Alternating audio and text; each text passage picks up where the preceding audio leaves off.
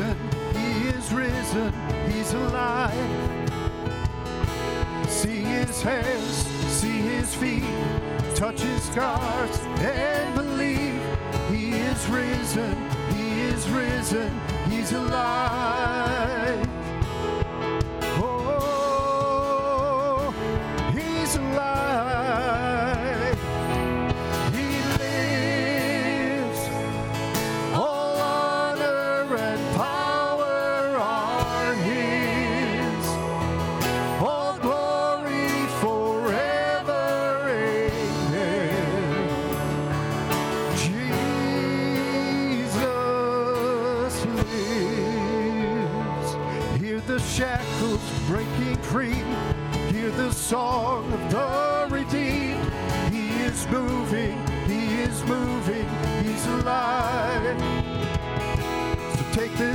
Freedom, take this love.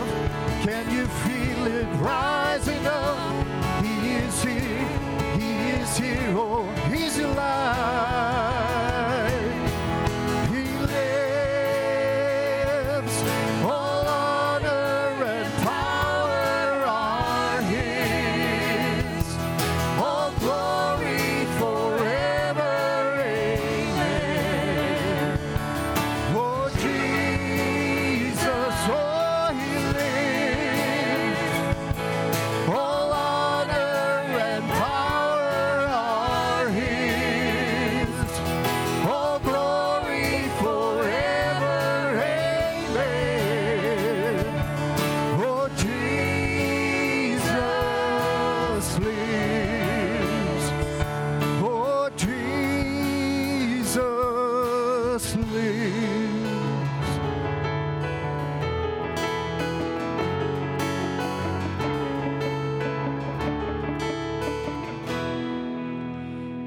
Morning, everyone. Welcome to worship at Fusion this morning on this e- beautiful Easter sunny morning. We're so glad that you've joined us here in person as well as online. Welcome. And now I invite you to stand and participate in a call and response that's been happening for generations. So feel free to respond back enthusiastically. Here we go. He is risen. He is risen indeed. Amen. At this time, I invite you to greet one another with the peace of Christ.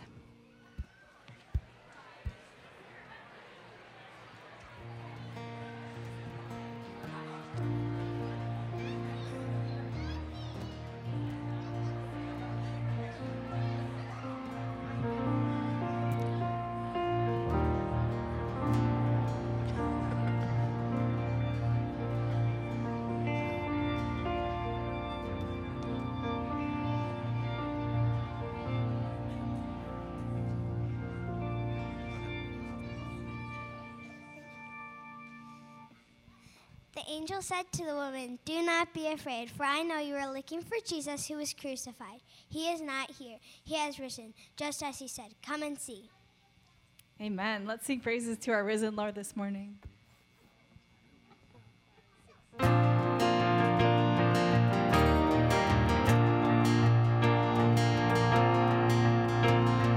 alone in my sorrow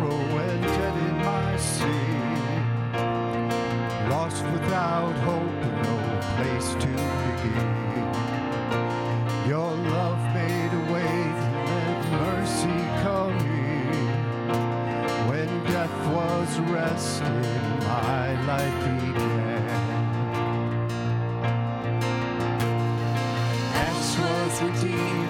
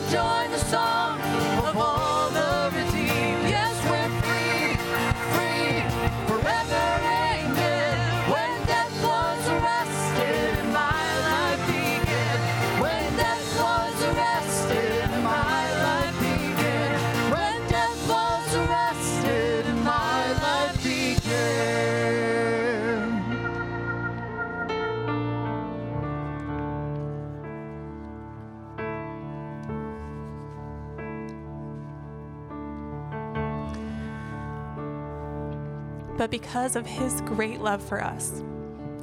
God, who is rich in mercy, made us alive with Christ, even when we were dead in transgressions.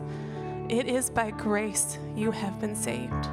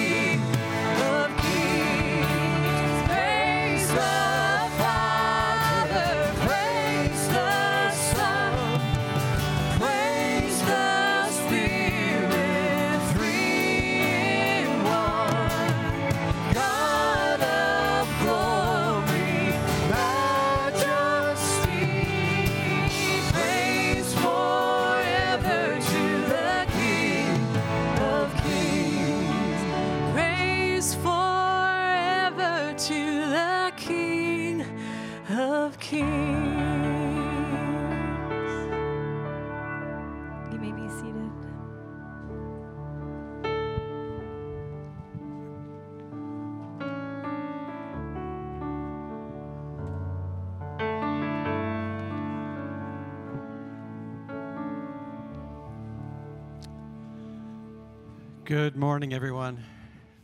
So good to see you. Happy Easter. I just want to thank Sarah. Sarah puts so much thought into these worship sets and thinks about the message and the scripture and works with JB on that. And uh, it just was again this morning my appreciation for her. So thanks again, Sarah. You bet. All right. Well, we get to bless the kiddos, and the kiddos bless us in return. So I think through third grade, right, Becky? Through third grade today, y'all just make your way to the door. If you're staying in worship today, maybe you're fourth grade, fifth grade, or just hanging out with your parents, you're part of this blessing too, right? So uh, you've got a part, and even from where you're sitting, then uh, bless us, we pray. All right. Adults, you know the you know the rule. It's up there. Say it together. The Lord be with you. All right, bless you. Have a great morning. Oh my, how lovely is that? Okay, let's pray together. We're going to start with Psalm 118. And with this song, with this prayer, the stone the builders rejected has become the cornerstone. The Lord has done this, and it is marvelous in our eyes. The Lord has done it this very day. Let us rejoice today and be glad. Lord, save us. Lord, grant us success. Blessed is the one who comes in the name of the Lord. From the house of the Lord, we bless you. The Lord is God and he has made his light shine on us. With bows in hand, join in the festal procession up to the horns of the altar. You are my God, and I will praise you. You are my God, and I will praise you. You are my God, and I will exalt you. Give thanks to the Lord, for he is good. His love endures forever. Lord, your love endures forever. There was that moment, certainly. The disciples were watching, they ran, you died. And it seemed like it was dark, it was the end. And in fact, it was. You even said it, it is finished. What was finished was all that had to be paid. And Lord, we know that because we're on this side of the empty tomb. Yes, that was finished, but your love endures forever. And we are here today, Lord, to celebrate together, to worship you, to say it again you are risen, you are Lord, your love endures forever. It's that moment, Lord, which confirmed for us and confirms for us every day, every gathering here, that we're more than just flesh and blood. You've called us in your relationship, in relationship with you, because there is more to us than what our world might actually like us to believe.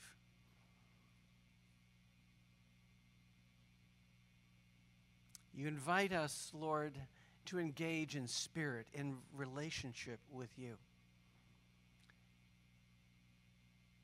To know you beyond flesh and blood.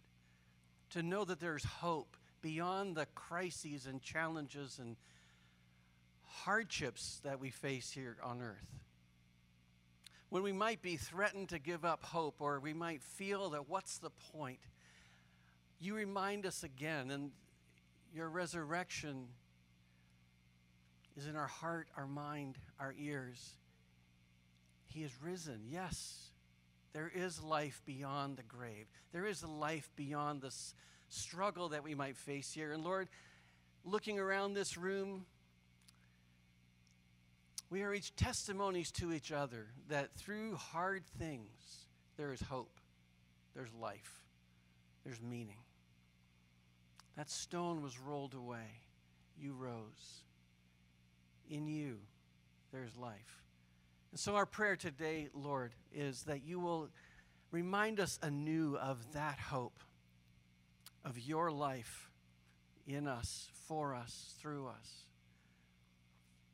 And that you promise that these bodies, though they may go into the grave, will rise like yours. That you promise that whatever challenges we might face, that there is hope beyond that. And so, for those, Lord, here today who are facing big things, struggles, physical, emotional, mental struggles, relationship struggles, Lord, we pray that you will remind us all of hope in that and be a testimony for each other. We pray this, Lord, on a grand scale, globally, that this world which belongs to you is not outside of your glance, of your view that in spite of the hardships that are here, we trust that you are moving all of these things forward, history moving forward to that day when you will come again. And all of this will be finished, certainly. We pray for our government, our society, our place in it, and though there's some there's antagonism against you and against the faith, that you will enable us to not be faint, to hold firm, to know firmly who you call us to be, and to testify to your love and your grace, your mercy, and hope.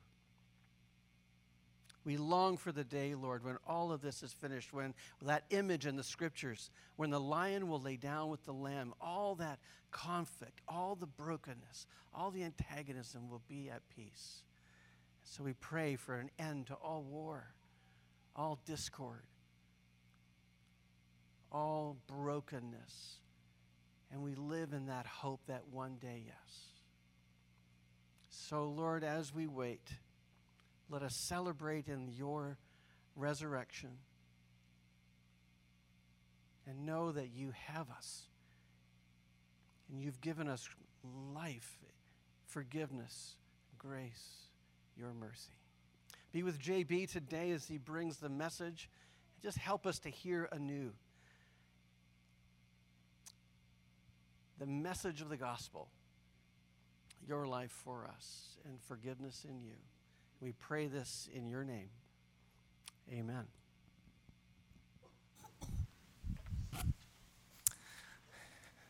Thank you, Andrew. And good morning, church. Good morning. He is risen. He is risen Did you notice the exclamation points? He is risen. He is risen that's good. That's good. Hey, it is uh, Easter Sunday, Resurrection Day. It is also the end of spring break. So, welcome back for those of you who went away for a little while. And I don't know about you, but like yesterday seemed like the beginning of spring cleaning. Anyone else do some spring cleaning in their yard? Anyone else like hamstrings are just aching right now? Just me? I'm the only one. Okay.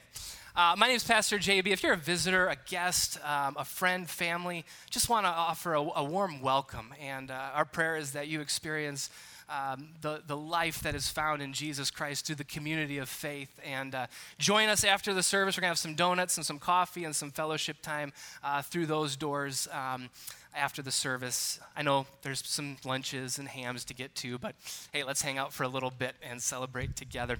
Uh, real quick, let's just, we're finding our place. If you are a visitor, we've just to, to kind of help you catch up, since September, we've been in a series of messages uh, working our way through the grand narrative of Scripture. We've been using this helpful little resource called The Story, which takes NIV texts and arranges them in chronological order with some beautiful summaries. Uh, beginning in March, we entered into the Gospels or, or, the biographies of Jesus, the New Testament. And, and in, March, in, in March, we looked at each of the four Gospels, and we took one week looking at each of the four Gospels Matthew, Mark, Luke, and John. And then last week, if you remember, last week was Palm Sunday and kind of the liturgical calendar, the church calendar, if you will. And we remembered uh, Jesus entering into Jerusalem, right, riding in on a donkey. We remembered that the story in all four Gospels significantly slowed down in this last week of Jesus' life. Uh, anywhere from a quarter to a half of each of the Gospels are, are, take place in the last week of Jesus' life. And last week we remembered the triumphal entry, but we also remembered, you remember, how, how all 12 of the disciples, the apostles, deserted Jesus? We remembered last week that, that Peter, one of the three in the inner kind of circle, denied and disowned Jesus. Said, I, I never knew, I don't know the man. And then Judas betrayed Jesus. We remembered all that last week. And Jesus, uh, as we remembered on Thursday, Maundy, Thursday, we had a service here in this space on Maundy, Thursday, kind of a Maundy, Thursday, Good Friday. We remembered where that week would end. Where our Lord Jesus, suffering alone, forsaken, accused by the religious, executed by the state, suffering and dying on a cross. And if you remember last week, I mentioned that, that our guide for this final week of Jesus' life was going to be Mark, the gospel according to Mark, the John Mark, the author of Mark's gospel. Uh, on this resurrection day, we're going to continue to allow Mark to share the good news of Jesus Christ's resurrection from the dead. Uh, but before we step into his resurrection account uh, this Easter, just a, a, few things to keep in mind. Um, remember when we studied Mark, he's, he's concise like short and, and, and to the point. So remember that, that'll become evident.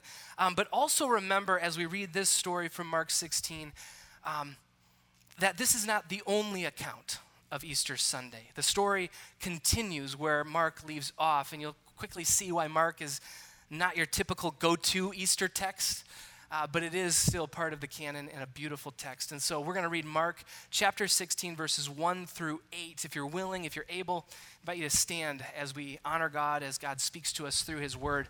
Uh, Mark 16, verses 1 through 8. When the Sabbath was over, Mary Magdalene, Mary, the mother of James, and Salome bought spices so that they might go to anoint Jesus' body. Very early on the first day of the week, just after sunrise, they were on their way to the tomb and they asked each other, Who will roll the stone away from the entrance of the tomb? And when they looked up, they saw that the stone, which was very large, had been rolled away. As they entered the tomb, they saw a young man dressed in a white robe sitting on the right side, and they were alarmed. Don't be alarmed, he said. You are looking for Jesus the Nazarene who was crucified. He is risen. He is not here. See the place where they laid him? But go, tell his disciples and Peter, he is going ahead of you into Galilee. There you will see him, just as he told you. Trembling and bewildered, the women went out and fled from the tomb. They said nothing to anyone because they were afraid. This is the word of the Lord. Thanks be to God. You may be seated. Will you join me in a word of prayer? Lord, this morning in the songs that we sang together, in the prayers that we prayed in one, with one heart, and now, Lord, in your word, as we hear you speak, Lord, testify to the reality and the truth of our resurrected Lord Jesus. Lord, we pray that that reality would continue to form us and shape us, not only this morning on Easter Sunday, but Lord, as we go from here into this world that you've called us to love and serve. We pray all this in Jesus' name. God's people say, Amen and amen. Any, uh, anyone else a big movie fan? Any, any movie fans? Kind of kind of what we do. A lot of people we like to watch movies. Uh, for us as a family, one of our favorite things to do. I've, I've, shared this before, but but we as a family, or Yvonne and I as a couple, we we love to cuddle up on the couch and, and put a movie on the big screen. And um, often it's kind of a big deal. I, I, don't know about for you, but like who gets to pick the movie? It can kind of become like a little bit of an ordeal. Like the kids are kind of, uh, we got this great thing. Emmy will pick out two movies that she wants to see and let Bryson pick one of them. So then we don't avoid all fighting. It's a great strategy. You can borrow that. Thank you. You're welcome.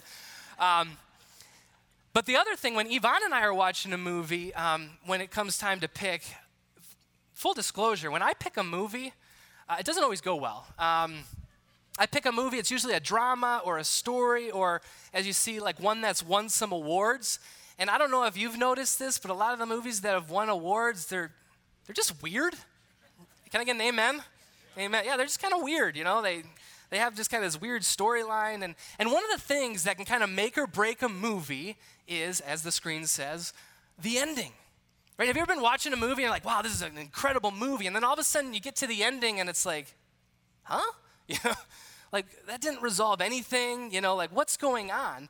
Um, and, and, and confession here, me and but especially Yvonne, you know, we like when movies have happy endings. You know, hey, that's we like when the movies, like we're here escaping reality. We like when the movies end out end well. Like we want a happy ending. We want the good guys to, to, to things work out. We want the bad guys to suffer. That was a little harsh, but yeah, we want the ending to end well, right? We don't want to leave sad. And so there was this movie that came out like 25 years ago, almost to the date, and it, it was a good movie, but the ending was just depressing. Like it was hard, and, and, and, and maybe I should have seen that coming. Do you know what movie I'm talking about? Titanic? Yeah. I, and I get it, like the boat sank, and we knew that was coming. But do you remember the storyline of the movie Titanic? It, kind of involved this kind of love affair with, with Rose, who's kind of part of the upper class, and then Jack, who's kind of part of the riffraff on the bottom of the boat. And so the story kind of continues, and, and Rose and Jack kind of have this love affair for like 60 hours. But then the, the, the boat does sink, right? Yeah, it's not a long one, but the boat sinks, and now they're in the water, and she's on this gigantic armoire, like floating, and he's freezing to death in the water. Like, just scoot over, Rose. like, just give him some room. There's another part of the movie too, though. That um, do you remember the, the, the, the story is framed where like there's these people with like these submarines and like this million dollar exp- expedition. You remember this? And they have these like underwater submarines, and they're they're looking at the at the at this the Titanic at the bottom of the ocean. You remember what they're looking for? This diamond necklace, the heart of the ocean, this gigantic. That's why they're spending millions and millions of dollars to find this giant, priceless diamond necklace. And they find this drawing and it's Rose and she has it. So they track her down. They fly her by helicopter onto the middle of the ocean on this boat.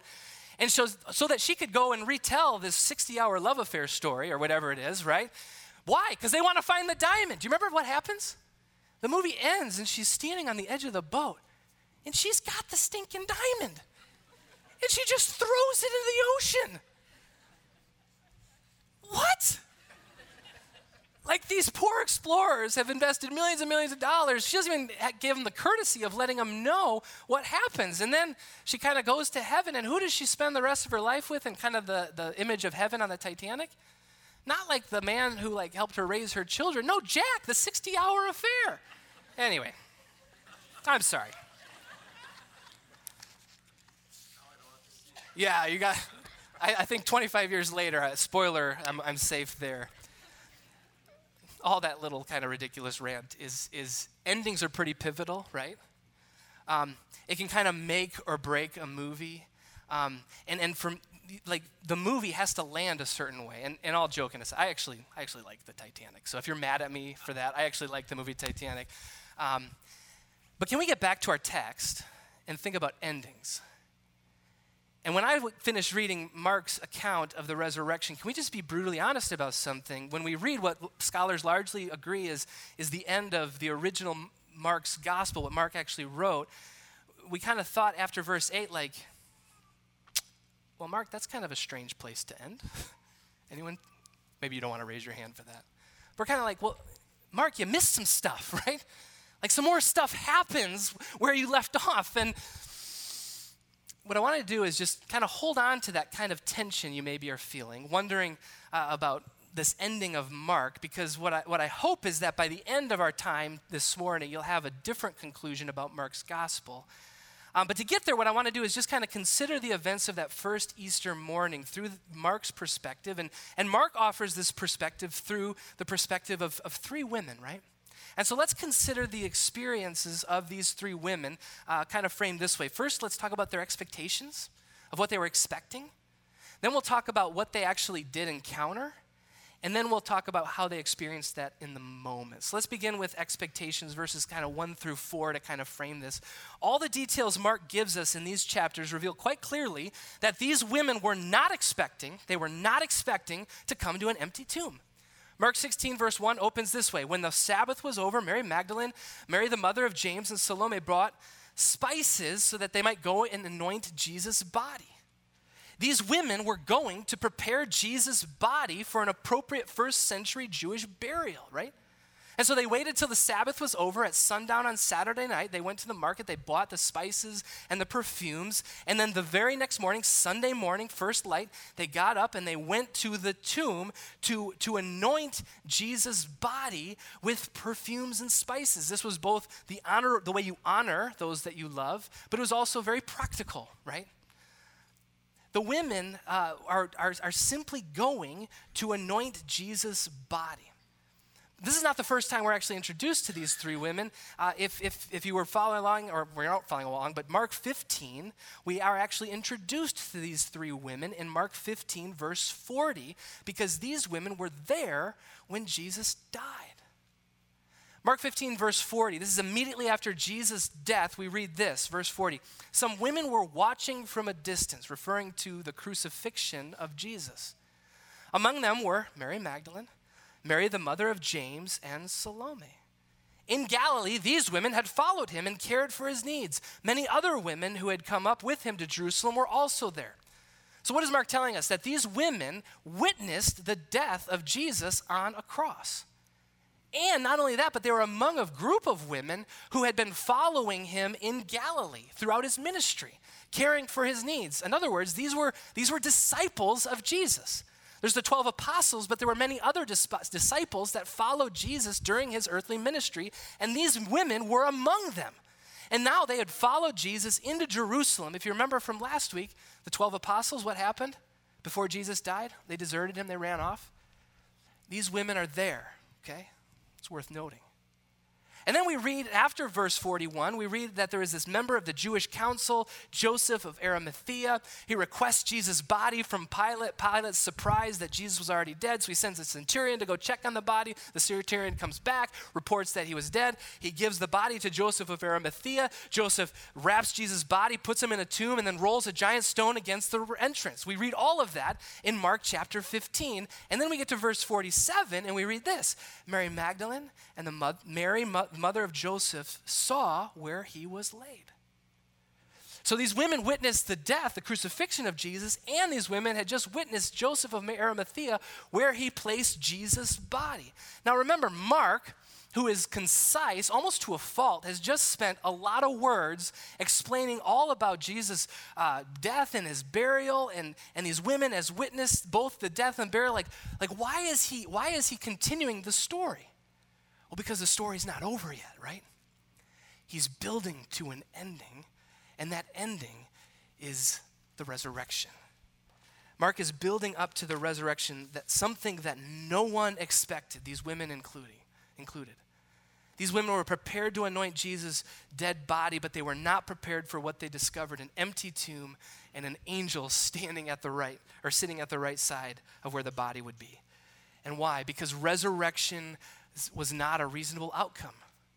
Resurrection was not a reasonable outcome for them. Jesus maybe had been telling them over and over. Mark gives accounts in chapter 8, 9, and 10. This is what's going to happen. But even then, they could not wrap their minds around the resurrection of Jesus after they had witnessed him brutally crucified on a cross. It's important for us to just pause and recognize that the idea of resurrection, the, the, idea, the, the idea, the truth, the resurrection of Jesus Christ has become so familiar for so many of us because we've grown up with it. But, but from an immanent framework, you remember Pastor Bill talking about the immanent frame? From an immanent framework, so a flat, kind of earthly, purely logical, scientific based framework, resurrection's not reasonable. Because in all of our experience, dead things do not come back to life from this flat framework, right? And friends, even on Easter, it's important to recognize the resurrection is not an easy thing to grasp or to believe. It wasn't for these women in this moment, but it also wasn't easy for the disciples. They doubted, like it just blew the, all kind of par- any kind of paradigm that they had about the Messiah. And the same is true for many people today. It's simply beyond reason, it's beyond science, it's beyond pure human comprehension, that kind of immanent frame. Resurrection from the dead? That doesn't happen. And so, even on this Easter Sunday, like, if you know someone, someone that you love who's struggling with, with believing in the resurrection, or maybe you are wrestling with that, like, you're not alone. And, and this is a safe place to, to wrestle with that and to wonder and to ask questions. Like, I'd love to have that conversation. But let's continue in the story. Mark would continue his account of this day, his ending, if you will. And, and even though it was not their expectation that morning, this is what they would encounter. Mark continues the women arrive at the tomb right? The large stone has been rolled away. They enter the tomb and they're greeted by a young man dressed in a white robe. Now, the other gospel authors fill in the blanks. Mark doesn't use this word, but it's an angel, right? An angel. And they're greeted by this angel who says, Don't be alarmed. You're looking for Jesus the Nazarene who was crucified. He has risen, he is not here. See the place where they laid him? But go and tell the disciples and Peter, he is going ahead of you into Galilee. There you will see him just as he told you. Notice what the angel gives to the women. The women encounter this angel, and he offers them both evidence and an explanation. First, the evidence. The angel points out the evidence that's before them. It's obvious, but the angel points it out and draws their attention to the fact that the tomb is empty. Remember, the very tomb that the women saw Jesus' body being placed by Joseph of Arimathea, they witnessed it, and his body is no longer there. Jesus' dead body, the body that they saw brutally tortured, hanging on a cross, Jesus' body is not in the tomb. They saw his body being placed. The evidence is there before them. And now it brings all kinds of questions. How do you make sense of what has just happened? And that's when the, when the angel offers an explanation of the evidence.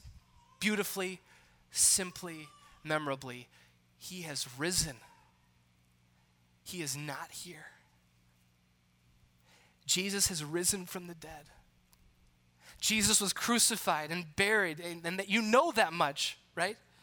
But the angel reminds them that this is what Jesus has been saying. Just as he had said over and over, the Son of Man would suffer and die, and three days later rise again. This is what he's been saying. He is risen. But there's something else the angel explains.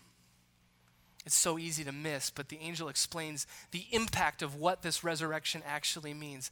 It happens so quickly, it's almost it's easy to almost miss it. The angel explains the impact. The angel commands the women to go, and she includes something, again, that we maybe think are, is redundant except for what we remembered last week. Let me read it. Go on, but go. Tell his disciples and Peter. He is going ahead of you into Galilee. There you will see him just as he told you. Go tell his disciples and Peter. And Peter. That's not there for redundancy, that's for impact. Last week we remembered Peter, right? Peter the denier. Peter, the disciple who disowned Jesus, Peter, the failure, the screw up, Peter, the one who disqualified himself as a disciple of Jesus Christ, Peter, who might at this moment be, be making his way back to Galilee to return to fishing because he's no longer worthy to be a disciple, that Peter. And in those two words, and Peter, Mark reminds us powerfully of God's grace. The grace that is found in the resurrection of Jesus, the fact that the resurrection, the fact that, that Christ is risen, Christ is risen indeed, absolutely changes everything. The angel presents the evidence, offers explanation of what happened, and now explains how it absolutely changes everything, even for one like Peter, who said, I don't even know that man, Jesus. The resurrection means that sin and death are overcome. They're no longer an obstacle because of what Jesus Christ has accomplished on the cross. That death and sin has been defeated in Jesus Christ's resurrection. Christ is there. He's, his, his healing, his redemption, his hope is there for all people, even the Peters like you and me. Now, again, in the weeks ahead, we're going to remember that the story will continue. The other gospel writers speak more detail about the events that would follow. That is good news. We talk about that every week. In fact, uh, some ways, what, what the angel did in these two verses and what the angel said is kind of what, what we try to do every Sunday, right? To testify to the evidence that Jesus Christ is alive and to explain what that means for each and every one of us, even 2,000 years later, right? And, and if we think about evidence, um, I, I, sent some of this in the email this week. If you want to get on the email list, please do. But there is actually compelling evidence that the resurrection of Jesus was a historical fact, something that happened in history. One of the big ones is the fact that all four gospels place women as the first witnesses. And you have to understand that in the ancient world, this was seen as a huge problem, right? Because in the ancient world, women were seen as unreliable witnesses. Uh, one ancient writer, Celsus, says they're, histor- they're hysterical. You can't trust their witness. Now, is that true? No, don't answer. Of course, that's not true. But because we scoff at that, what was actually a huge problem in the ancient world actually becomes a, a huge proof that this is exactly what happened. Because let me ask you this if you were the early apostles and, and you, had, you had stolen Jesus' body and you hid it and, and you came up with this huge lie that, that Jesus had risen from the dead, why would you put women as the first witnesses? You wouldn't make that up. The most reasonable explanation is that's exactly what happened. And not only that, but this movement would spread and change the course of human history.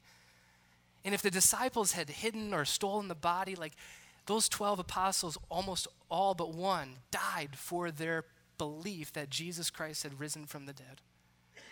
You don't die for a lie, you don't die for a legend. There is, there is good evidence that makes sense of what actually happened in human history. And each Sunday, what do we do? We, we, we, testify that Jesus is, is risen, that Jesus is alive, and we testify and explain how this will change and can change your life forever and ever. Because by the power of the Holy Spirit, Jesus continues to walk with us. Jesus came, died, rose again to give us the gift of salvation, which is a gift we'll experience someday, but it's also a gift that we can experience even today. And every Sunday, we, we, we testify to that fact, right? Mark's story continues. So far, so good, right? Mark's account is, is sounding promising. He, he just needs to stick the landing, right? End the gospel account with all those Easter accounts that we know and love Mary Magdalene encountering Jesus, the, the upper room, and Thomas and, and Peter being reinstated. Like, like, just land this thing, Mark, right? But instead, Mark's gospel ends his account earlier and in a different place because Mark is, is okay with uncertainty and his disciples wrestling and, and being human, right? This is where Mark ends. These women hear this incredible news that Jesus is risen, he is alive, and they're given this command from the angel to tell the disciples, and this is what Mark tells us trembling and bewildered, the women went out and fled from the tomb. They said nothing to anyone because they were afraid. Trembling bewildered, confused. Literally, the Greek says beside themselves, and they run away afraid. I just encourage you to just hold off on any kind of disappointment or even judgment there. Consider it with me for a moment what these women have just experienced. They were going to a tomb to prepare a dead body. Instead, they find the tomb empty, and sitting at the tomb is a young boy. Is he an angel? I'm not sure, but he's saying Jesus is risen and is on his way to Galilee. Now, can we just admit that that would have been a lot to take in? Amen? That's an incredibly bewildering thing to try to process and wrap your mind around it. And so, how they respond in that moment, in that moment, how they respond makes perfect sense fear, confusion, run away. Again, it's not the only gospel account. The other gospel writers will fill in what happened next after this moment. They do share the news, they share the story with the other apostles, and the whole world changes moving forward. But that's not where Mark ends his gospel account.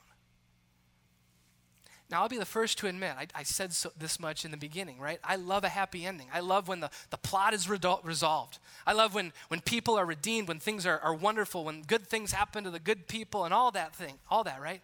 So there's a big part of me who's longing for resolution in this gospel account that prefers and would much rather be considering Matthew's account or Luke's account or John's account on this Easter Sunday morning. But here's what I think is where I think Mark's ending is actually brilliant. It's real. It's real life. Because sometimes, for a variety of reasons, we, we come to an Easter Sunday service, and you know what? Quite frankly, it's not all good. Like life is, is not all Easter lilies and Easter baskets and glazed honey hams or whatever, right? Candy if you're a kid, right? Well, the reality is, so often we, we step into this space, even on Easter Sunday, and life is hard. And there's some of us this morning where, where life is hard and bewildering and terrifying.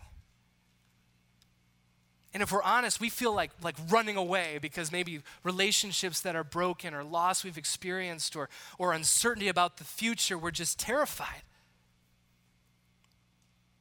Or maybe sometimes there's, there's those that come to Easter service and, and, and, and just struggling to believe that this is true.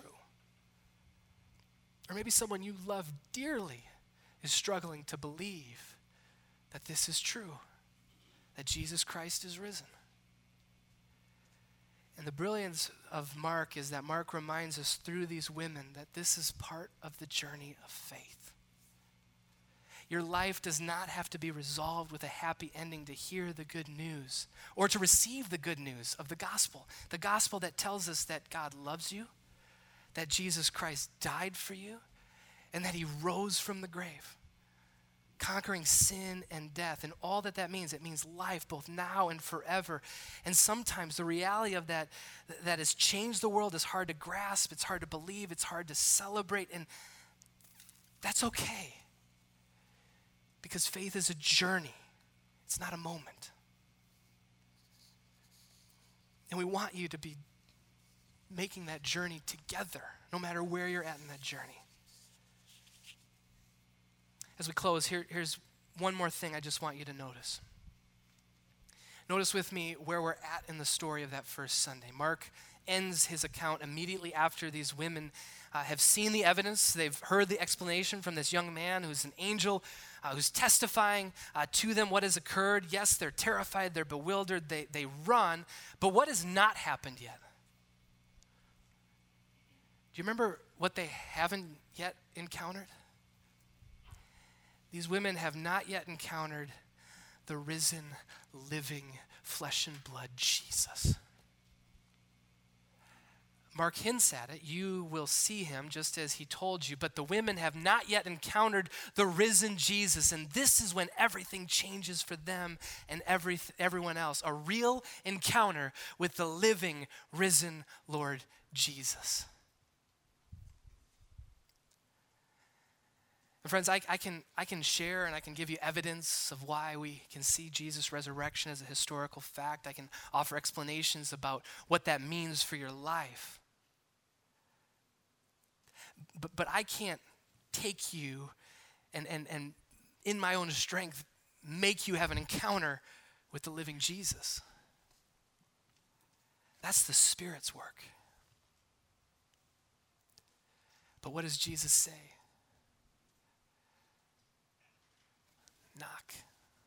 Seek, ask, and you will find, right? You see, there are these, there are these moments in our earthly experience where that distance between heaven and earth seems to narrow. There are these moments when, when the divine seems to break into our reality here on earth. Some have called those thin places. Other word for that would be transcendence, right? The immanent frame, transcendence, God's presence breaking into our reality. And friends, one of the places that, that, that we believe that this happens is at this table.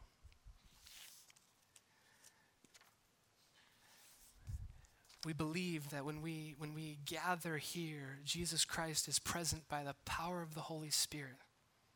It's mysterious. We don't, we don't quite understand how it all works, but we do know that for 2,000 years, followers of Jesus Christ have been gathering around tables that maybe look like this, but probably look like a lot of other kind of tables and have been breaking bread and pouring out a cup, remembering what Jesus Christ did and all that he accomplished.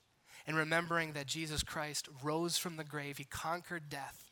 And in this meal, we have a foretaste of what that means that we will spend eternity with our Lord Jesus. And so the invitation, the invitation this morning is to come. Come and, and have an encounter with the living, risen Lord who promises to meet us in our time of need. So, wherever you're at this morning, step forward in faith, even if it's just a little bit, to receive the gift of the body and blood of Jesus Christ. Will you join me as we pray and prepare our hearts? Lord God, we thank you for the resurrection. We thank you, Lord, that this reality has absolutely changed everything. When we reflect back on 2,000 years of, of human history, Lord, we see how the resurrection of Jesus changed everything. And how a band of, of 12 apostles and disciples grew to become a movement that would sweep the globe. And Lord, we recognize also that, that it changes everything as we think about our own lives. And Lord, we just pause and we reflect on, on our lives and, and we remember those moments in our life when, Lord Jesus, you, were near. We remember those, those moments maybe when we were young or a little bit older where, where maybe it was, it was through the, the gift of the body of Christ, Lord, that, that your presence and your love and your peace and your hope and your grace was made evident to us. But Lord, we also gather to remember that when you were with your disciples on that final night, Lord God, you, you gave them and you gave to us this, this physical sign, this physical remembrance of, of physical bread and, and juice or wine, Lord, that reminds us of this spiritual reality that by the power of the Spirit, you are here with us. So prepare our hearts, Lord, as we partake together in your body in your blood. We pray this in Christ's name, amen. Uh, just a, a, couple of instructions uh, this morning. Uh, we're gonna, we're actually gonna do three stations this morning um, because we got a full group, which is great. And, uh, and so you can come down the side aisles here. We're also gonna have a, a third station up front, right at the center. Um, uh, you can take a piece of bread, take uh, the cup. Partake here at the table or take it back to your seat. Um, there are some trash receptacles to uh, discard of the cup. Um, but as you come, hear the words of invitation that we'll be singing. And know that this invitation comes from, from Jesus Christ Himself, who is the host of this supper. And may you receive His grace in this moment. Let's remember the events of that final night with his disciples. Lord Jesus, on the night he was betrayed, he took bread. After giving thanks to God, he, he broke it. And he gave it to his disciples, saying, Take and eat. This is my body given for you. Do this in remembrance of me. In the same way, he took the cup, saying, This cup is a new covenant sealed in my blood shed for you for the forgiveness of sins. Whenever you drink of it, do this in remembrance of me. Friends, we come and we receive the bread and we receive the cup because Jesus Christ has done all that was required to offer a complete forgiveness of all of your sins. Come, for all things are now ready. Invite our servers to come forward first.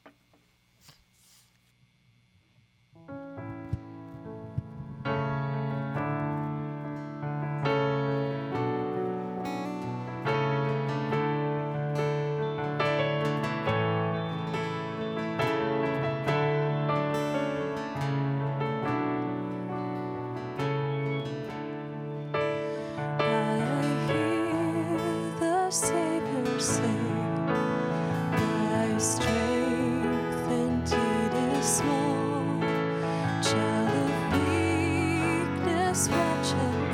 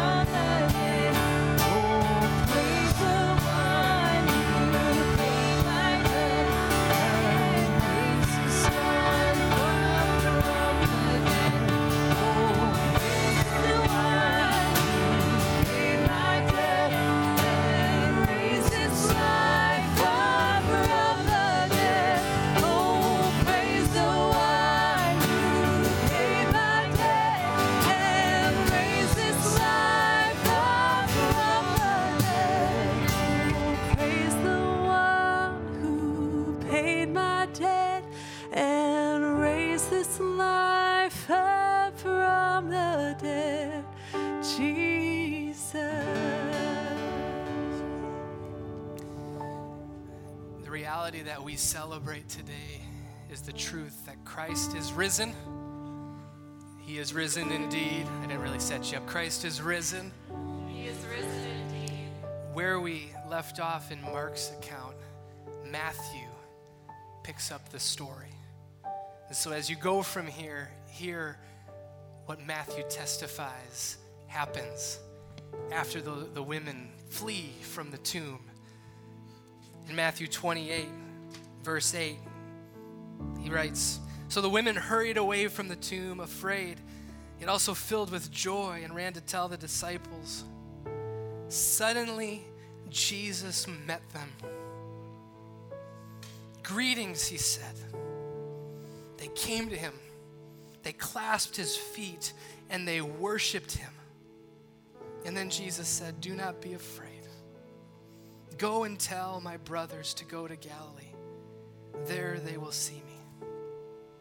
So after they had this encounter with the living Jesus, everything changed. And our prayer, as we continue to, to see everyone join in the journey of being found, informed by, and following Jesus, it's a journey.